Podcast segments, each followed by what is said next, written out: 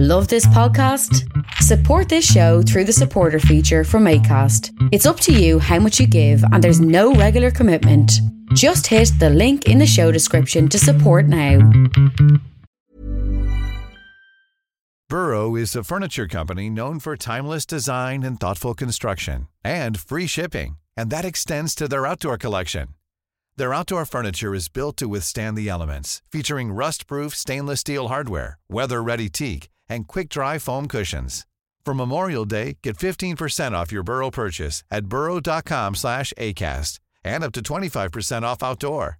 That's up to 25% off outdoor furniture at burrow.com slash ACAST. Hey, it's Ryan Reynolds, and I'm here with Keith, co-star of my upcoming film, If, only in theaters May 17th. Do you want to tell people the big news?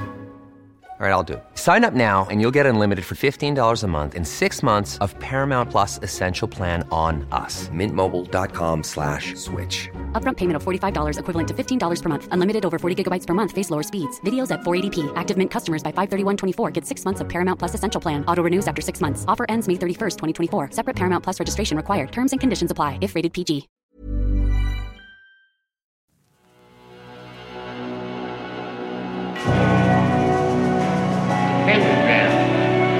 Dedicated to Henry Foreman.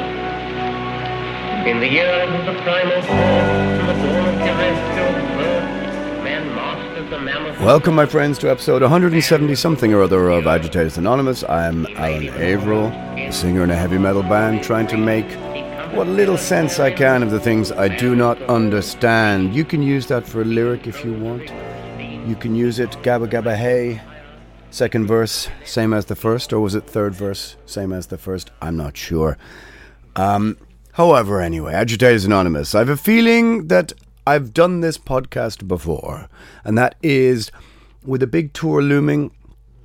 Um, starting this Thursday, I'm recording this on the Tuesday, two days away from starting. Um, I think re- realistically one of the biggest tours we've done in about 10 years. I'm going to be talking about that. I'm going to be talking about the preparation for that, about the stupid, dumb, little tiny things that you do, the little um, random things that you prepare to try and make life a little bit easier, the things you forget, um, and also the different mentality that goes into prepping for a tour where you are the support band and not the main band. So that's what episode Look, I forget. Episode 170 something is going to be about.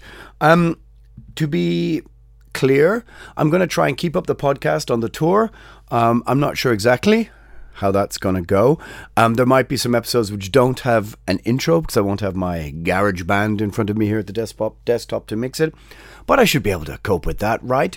Um, you should be able to cope without hearing Aleister Crowley at the top of the hour to let you know it's Agitators Anonymous, although some people have mistakenly thought that it's actually Winston Churchill. But I could forgive that because they do sound pretty bloody similar. No, that's Aleister Crowley. I'm looking actually right now ahead of me. Um, someone pressed all of his old, I suppose they're like um, wax tube recordings he made in the 20s or the 30s, which are incantations and magical um, poems and readings from the, the Book of the Law and all that kind of thing. They were pressed onto vinyl. Um, very cheaply, very cheaply, a kind of clear vinyl thing, but it's a kind of cool thing to have.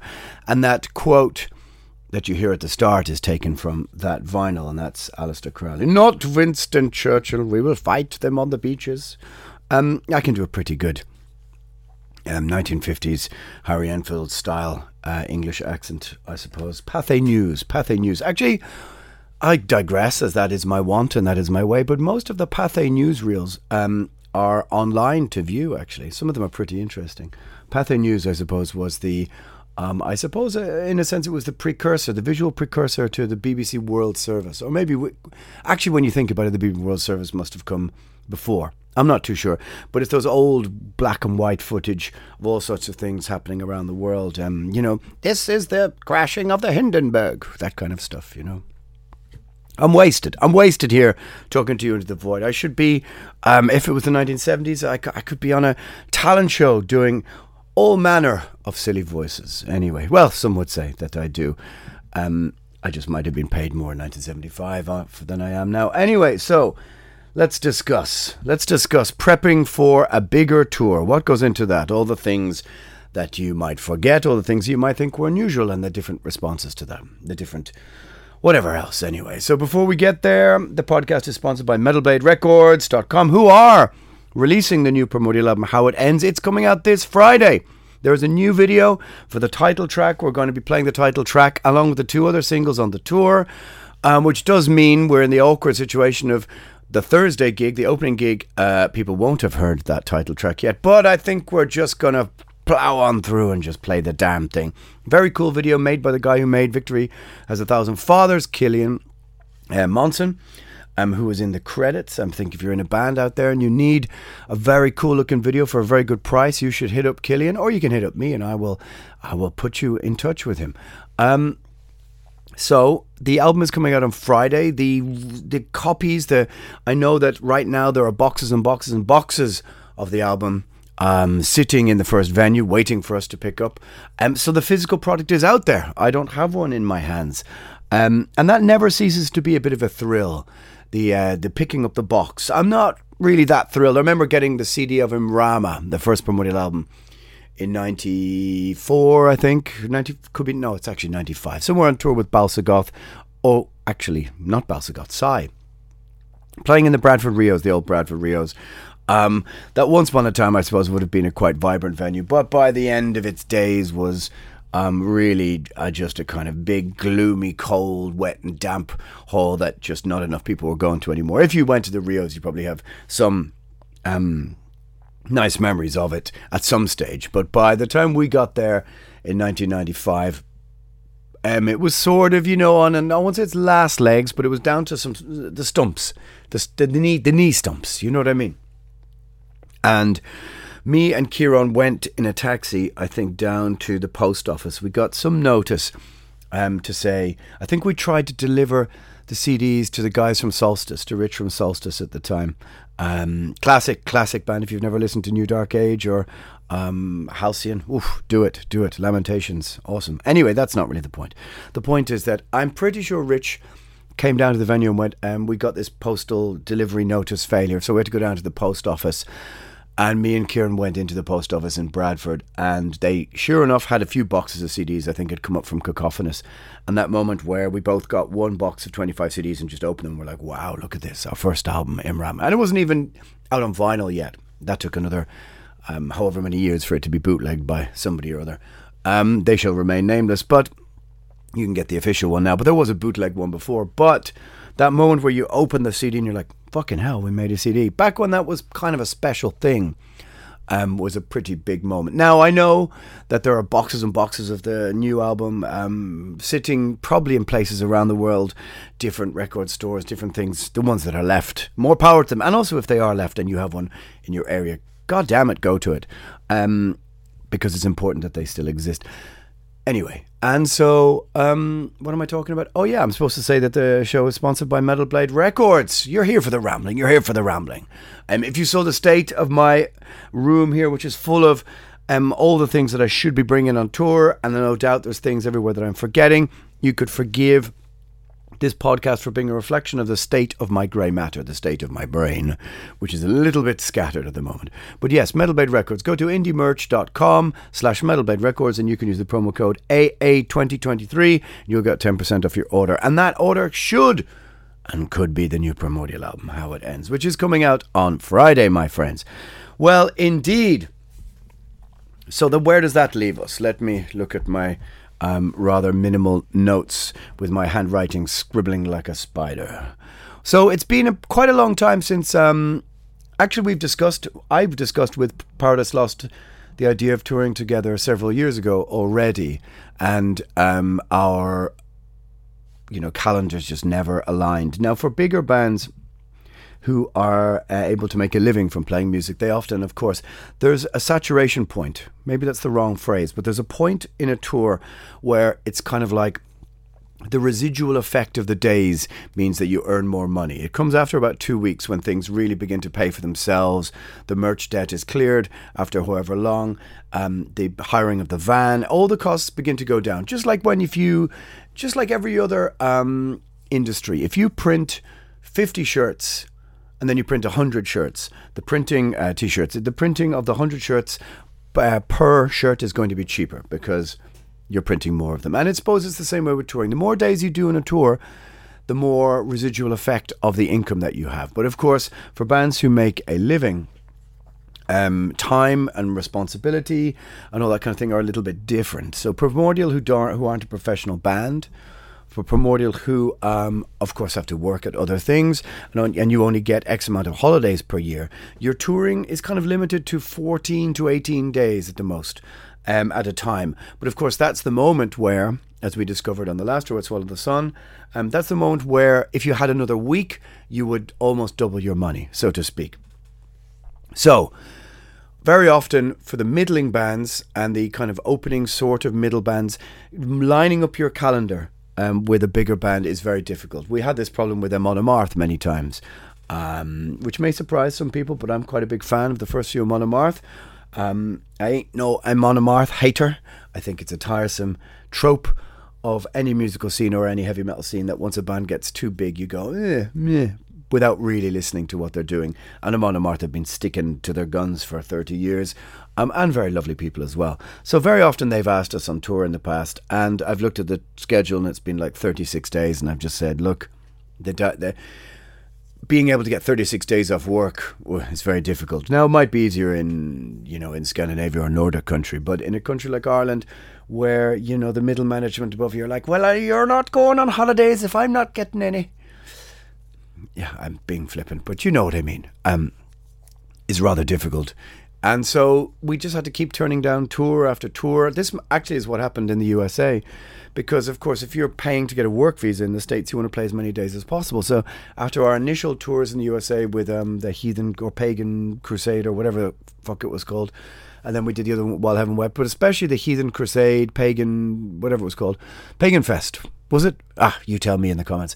Um, we got so many offers of tours after that about half a dozen and then every tour promoter realized like oh right okay you guys aren't in a position to take a week or month off um, work um, as long as as well as doing your European dates to be able to come to the USA. And so the old offers fell away. But we got like about half a dozen offers within that first twelve to eighteen months after playing that tour with Korpiklaani um, in the States. And it's just not possible when you're also juggling all the other responsibilities of life, which include working at mundane jobs. If only it was 1975, you say, and we could all um, actually speaking to the 1970s. If some of you go on YouTube, you can find amazing documentaries um, on UTV, which is Ulster Television, um, of bands from the 1970s who never made it from the north of England. There's all these documentaries. I can't think of any of the names of them offhand, but I've been watching a whole bunch of them and they're all like, "We play three shows a night. I get fourteen pound ten from first show. We drive to Doncaster.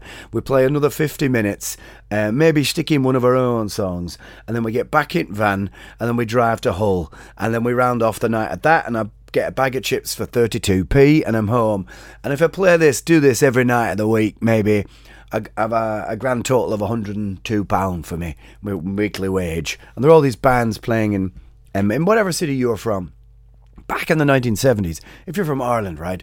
If you're from Dublin, you've got Laoghaire, you've got Bray, you've got Salthill, you've got Monkstown, you've got all these Killiney. I'm, I'm thinking of uh, posh uh, towns on the south side. But back in the day, if you were probably like a working blues band in 1973, you'd play each one of them every weekend. Like you could play all of Dublin instead of just playing a show in Dublin.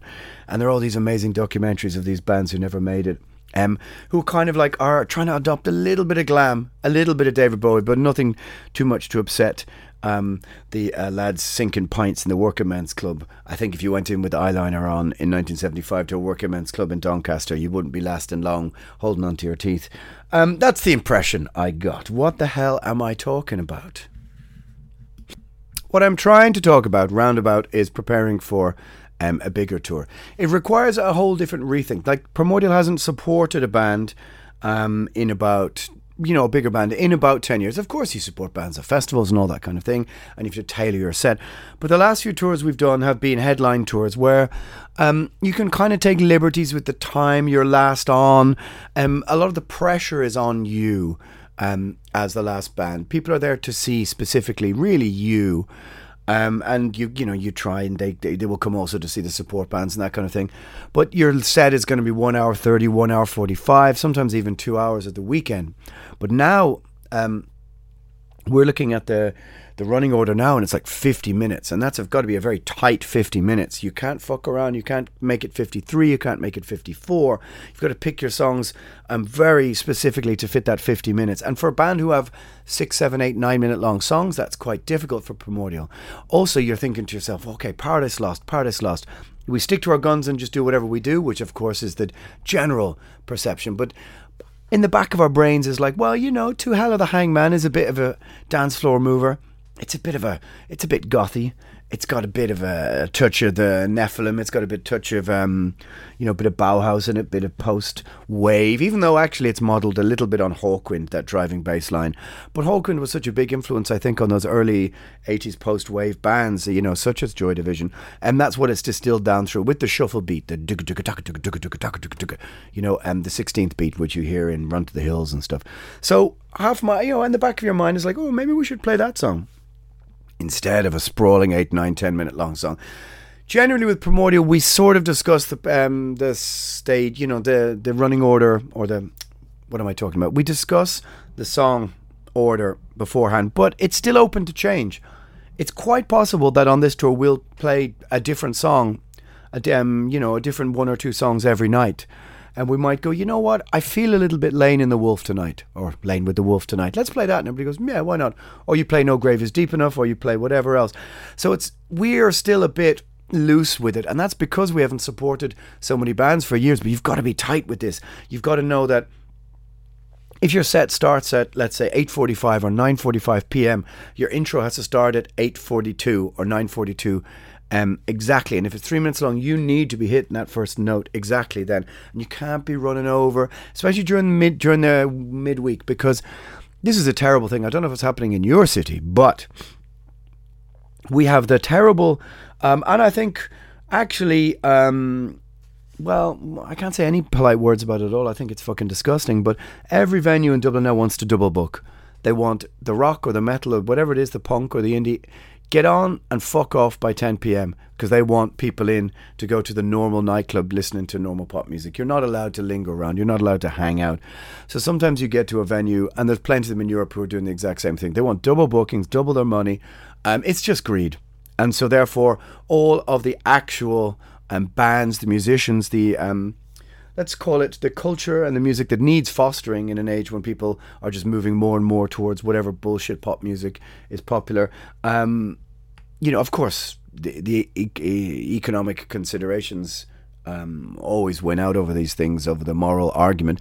But very often you look at it and you go, "Oh fuck, we're on at seven fifty tonight," um, because the whole thing has to end at a quarter past ten because everyone has to be out. And they also want you out of the backstage, they want you out of everything, very often to clear off out a whole band and all your gear and all your guitars for a DJ with a laptop who wants to come in um, and sit in the room and drink Prosecco. And this has happened more times than I choose to. Um, mention or can mention. So maybe the future is um, primordial karaoke with just me, um, my few bottles of prosecco, my laptop, and I can do like I don't know if any of you um, know. Oh wait a minute, what am I doing? Sometimes, sometimes I catch myself and I'm like, this is a conversation in the pub, but it's not. Ian Brown from the Stone Roses. Now, whether you whether you like the Stone Roses or not, I don't know.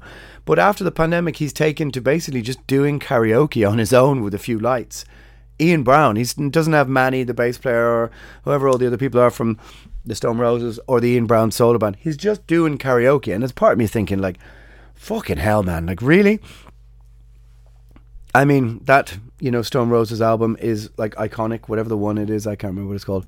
It's not my thing. It's got Waterfall or whatever it is on it, but um, it was a huge record for many of my friends um, who grew up listening to indie music in 1990. Um, and the fact that he's just like now decided fuck it, I'm just doing karaoke. I mean, can you imagine that I would just show up to a venue and go, well, look, it's just me. I'm going to sing Empire Falls on my own with a couple of lights and we get rid of everybody. Actually, the more that I say it, the more appealing it becomes. Anyway, So you have to have a different approach to when you're supporting a bigger band. What you want to do is you want to you want to challenge them. That's the 70s thing that you always hear about, you know, Rush challenged Kiss and Thin Lizzy supporting Queen and you know these these iconic kind of mini wars.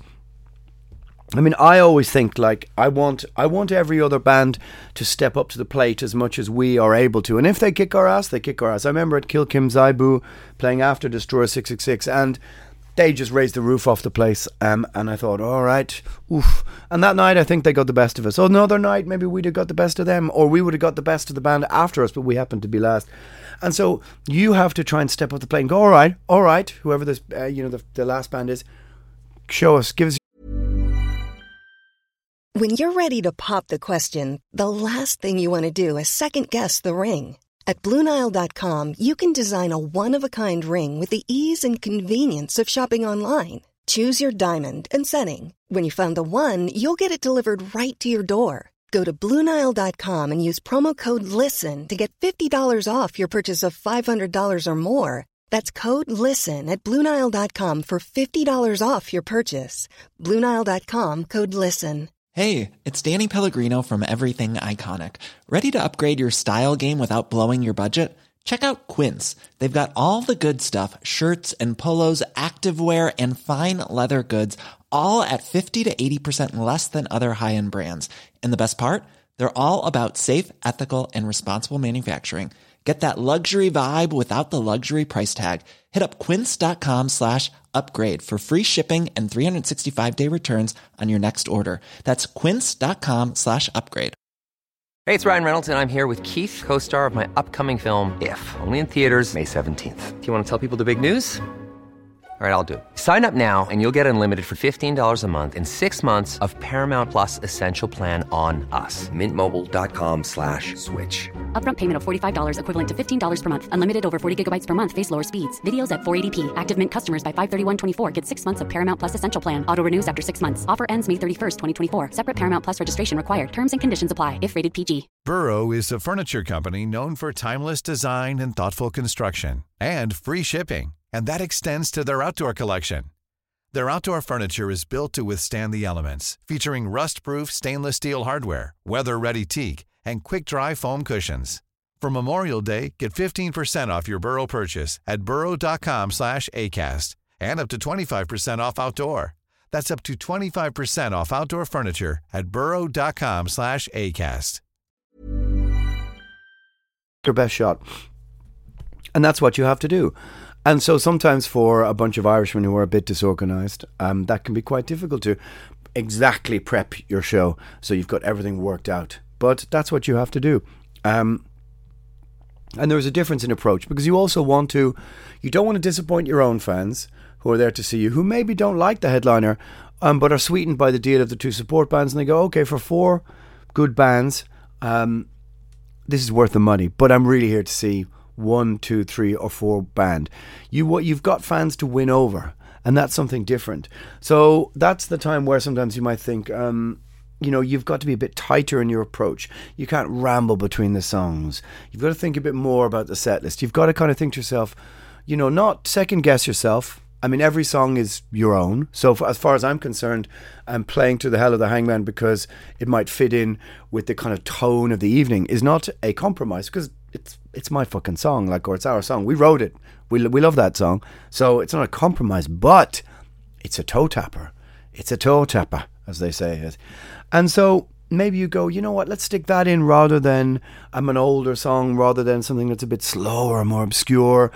Um, and then try and put another obscure song after it. So you've got a whole different set of criteria to consider when you're the um, you know the the second band or I suppose the third band of four, and also that your set is going to be 15 minutes long. You don't have time to warm up into your set and then kind of hit your peak after 10 15 minutes and hold it there. Um, you don't have time to make a longer impression. You don't have time for an encore. And you also have more time after the show to kind of unwind because very often these days you finish. Um, and everyone's gone by the time you're finished. Any friends you had there, um, any chance of managing to get out of the environment of the bus, the backstage, um, and go even to a local place to get something to eat or a bar or something for one drink or two, um, is gone because you're last. And by the time you get out, this is quite different. So you end up with more time afterwards to hang around to maybe mill about at the merch stand, help try and sell some stuff, um, have have chats with people. Um, and for different musicians, this can be a blessing and a curse. It can give you, if you have um, your eye on whatever bottle of booze that might be, it can give you more space and time to get stuck into that. Um, so it can actually be um, much more relaxing and calming on the one hand, but it can also um, speak to the little devil that's sitting on your shoulder going, hey, it's only 10 p.m. She might as well cut loose for now a few hours. Whereas if you're last, sometimes by the time you've carrying your bag onto the bus, it's 1 a.m. and it's time like to um, you know get your middle-aged head down and get your beauty sleep. Um, but you are out there trying to win newer fans. And that's what the label are hoping for. They're hoping that people who maybe um, have heard the name Primordial but who are part of Lost fans um, are going to go, oh, okay, I've been hearing about them, but now this is what they look like. This is what they are. Um, yes or no, I make the choice to. Maybe they're standing there on their phone. They're going, "All right, Spotify, I'll follow you." Um, and go and listen to the album tomorrow. That's theoretically what should happen. Sometimes, and this has always been true, that you support a big, big band, and that's not something Primordial has ever done. But um, say, you know, like you take. Um, I remember when Soundgarden reformed, Graveyard from Sweden supported them. Um, just as an example, big, big, big bands who have a very particular middle aged following who look, they just want to fucking hear um, that old album. I watched so many bands over the years support Wasps and Bion Band who just disappeared without trace after it. Because old Wasp fans, they want to hear what they want to hear. They don't care about the opening band. The same can be said sometimes for Iron Maiden, for Judas Priest. Um, for big bands, you get somebody who buys on, everybody goes, Meh, come on, come on. It made a difference when people were younger. If your crowd is young, back in the 80s um, when Metallica supported Ozzy or whatever, you could win over the crowd because the crowd was younger and excited and, um, you know, had less going on in their um, life that they would be able to place music and the discovery of a new band in such a paramount um, position in their life. Whereas now, very often, I think um, you've got an old band comes out to tour and they go, okay, I mean, look, take a band like Sonic Youth. Sonic Youth come and play, or um, some kind of band like that, and do the audience who are going to be like 50, late 40s, early 50s, do they want to listen to a brand new band who maybe are inspired by Sonic Youth? Probably not. Do you do 25,000 Iron Maiden fans? Are they going to get into Enforcer if Enforcer was given the opportunity to support them? Which, um, let's be clear, Iron Maiden have never really brought out um, uh, traditional heavy metal bands, have they? I've seen Iron Maiden so many times when they've either brought out their kids playing in awful bands or dogshit bands like Funeral for a Friend, for example, or um, just bands that don't make any sense. Is that a calculated thing to not bring out an old fashioned band? I mean, for sure, Judas Priest brought out Iron Maiden in 1980. Um, you would have thought Iron Maiden couldn't have done the same thing. But you see the same thing. Slayer didn't bring out Sepultura um, in the early 90s. So it kind of goes around like that. What am I trying to say? I think that the vintage of Primordial fans are probably the same age as Paradise Lost fans. Although I think some Paradise Lost fans who were big into the um, One Second, Just Words era of Paradise Lost um, would probably be a bit nonplussed with Primordial. But you never know. So you're you're going out there with a kind of a mission statement, which is we're here to win some people over, which is very different from when you're in your headlining slot, which is like, okay, we're here to play to the committed. We're going to preach. We're preaching to the converted. You know, um, it's a kind of different thing, and so you have to be in a slightly different mindset. You've got to be on top of your game. I think even more because um, there's and there's going to be hundreds and hundreds of people there in theory. Um, we hope so that are waiting around going, who the fuck is this band? Who's who the fuck is this cunt with all his stuff on and is this, that, and the other? And you guarantee there are going to be people who are just going to see me as soon as I walk out and go, nope, nope, and just walk out to the bar because they presume it's going to sound like Marduk or Primor- or Primordial or Immortal or something like this. Um, well, that's the way it goes. I remember playing at Bang Your Head Open Air and talking to some guy at the bar after we're our set, and he goes oh, this fucking band with the corpse paint guy and the blah, blah, blah. As soon as they came out, I just walked off. He didn't realize it was me he was talking to. And I said, Do you like Mercyful Fate? He said, Yeah, of course I like Mercyful Fate. And I said, Yeah, well, you're a fucking idiot then, aren't you? Anyway, so that's what you kind of that's a, you have to have a different kind of mindset. So before every tour, there's all these kind of things that I try and gather together. Um, so many dumb kind of things that you do about spare. You're gonna end up throwing away so many clothes. So you buy like cheap cheap socks and cheap this and the other. You try and get sleeping pills. Sleeping in a bus can sometimes be difficult.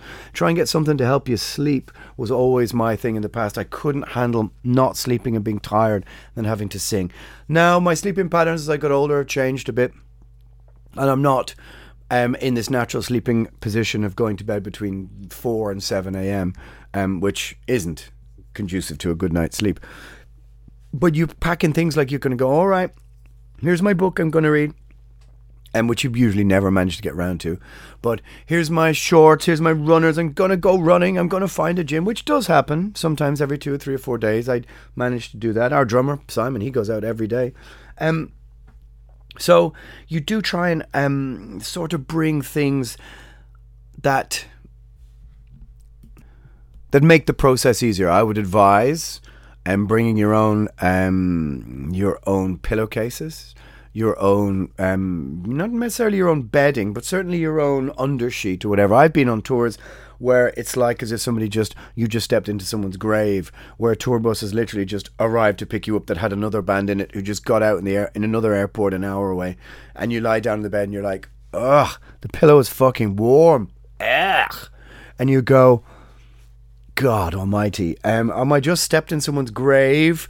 Um, and then you don't want to look down the sides of those beds and this and the other. So my advice would be, and what I always do, is to pack my own pillow, my own under clothes, you know, under sheet or whatever that kind of thing. Um, that's very important. Now we're really getting down into the mundanities, the really boring, the really boring stuff. Um, for those of you who are like, how do I get my crack pipe through the airport? I'm sorry to disappoint you. I'm talking about um, bedclothes. There's always a tactic to picking the best bunk as well. If you are a light sleeper, never ever sleep beside somebody who snores. Um, check when you get on a tour bus. You got to check. Some of them have a the sleeping on the same layer, the same level as the front and the back lounge, which is where people end up drinking, playing music, or whatever they're doing. Um, and so you go don't want to sleep near to that.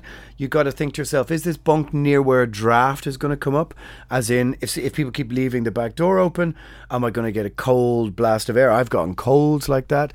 Um, am I going to be on the third? Sometimes the bunks are in two, sometimes they're in threes, and so the third one at the top, the ceiling is very low, and it can get quite claustrophobic. The one at the bottom can sometimes seem like a tomb. Um, personally, I go for the ones on the bottom.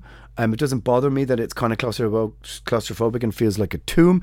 But then, when you're on the ones on the ground, you're privy to all the smells of people's shoes, all their socks, all the things they throw in the middle of the um, kind of laneway between all the beds. It sounds pretty gross, pretty disgusting. Well, you're talking about, in general, um, 10, 15, 20 sweaty men, and sometimes sweaty women, to be fair, um, who are all in their bunks, all facing each other.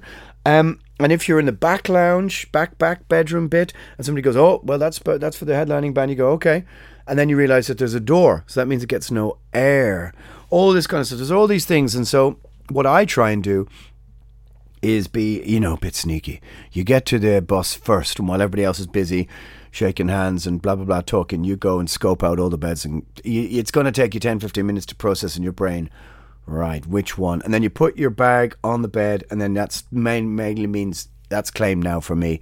Um, so there's a very great skill to picking the right bunk because it could make your tour um, a fucking mini, a little baby nightmare, or go um, much more smoother. But if you are above or below somebody who snores, um, oof, snores or farts, you're in for um, a rough ride. Um, I mean, look, it's it's not a rough ride compared to, you know, being um, being on the shore of a beach with a ten foot tsunami wave heading your way. Um, I'm not that kind of nightmare, but it you know it has reaper um, repercussions. That's for sure. So um, that's kind of it. And then you do your, you prep your own little things. Personally, uh, I, I don't like going on the red eye flights to start a tour. I don't go at four or five in the morning. I'd rather go the evening before even if I pay for a hotel myself, to get a good night's sleep to start um, you know, after a decent night's sleep in an airport hotel, I, I can't stand the red eyes where you've had one or two or three hours sleep, and then of course you have to sing a couple hours later, and your whole thing is just, um, you're just tired, and you're constantly chasing sleep, and then you chase. You're chasing your tail that first weekend, and sometimes you just don't catch up and sleep, and that's how you get sick. So I tend to go. I try and go the day before, also, you know, when you're the support band, um, you don't really have to worry about things like ticket sales. Um, there's less logistics. I mean, the last tour that we did with Swallow the Sun um, as the headliner, um, you know, the the bus companies uh, several weeks, you know, a week or two before go, well, petrol costs this much more now. So the costs are 350 euro a day, just arbitrary raise of costs. Um, one week before, and there's nothing you can do because they know you have to tour. Um, they know you're not going to cancel the tour over it, so they just raise the prices. But when you're not in the position of it all resting on your shoulders, it's a kind of whole different atmosphere whereby you don't have to worry about all of the same kind of things. Now, of course, for a band like um, PL, they're probably insulated from some of those worries by management. But for a band like Primordial, who we're talking about 250 to 500 people a night, um, where you're just on the line between being able to pay for anything or some nights being on a you know on a kind of a loss or you know you need really that three four hundred people. But if the bus company goes well it's going to cost this much more and everything else costs this much more um your overheads come down. And sometimes you come out at the end of a, a two week tour and you go fuck I, I made less than um you know you made less than you did five years previously or you made less than crew or you made less than all sorts of things. So there's lots of things to consider but when you're in the when you're the band before the main band, you have less of those. I feel like you have less of those pressures and those financial pressures. Nobody coming up to me, or I'm not standing outside the venue in Toulouse or Nantes or and wherever going. How many people are? How many tickets are sold? 212. Oh, well, fuck, that's not enough. I'm going back down. How many people we end up? You know, 282. Not bad. 282 many bands would be super happy with 282, but it just comes off the top of my head and from my brain box. But you're thinking 282, oh, I don't know. And then you've got to compare it to the previous tour and blah, blah, blah. And you know that festivals are going to be looking at, well, what was your. How many did you pull on your last tour?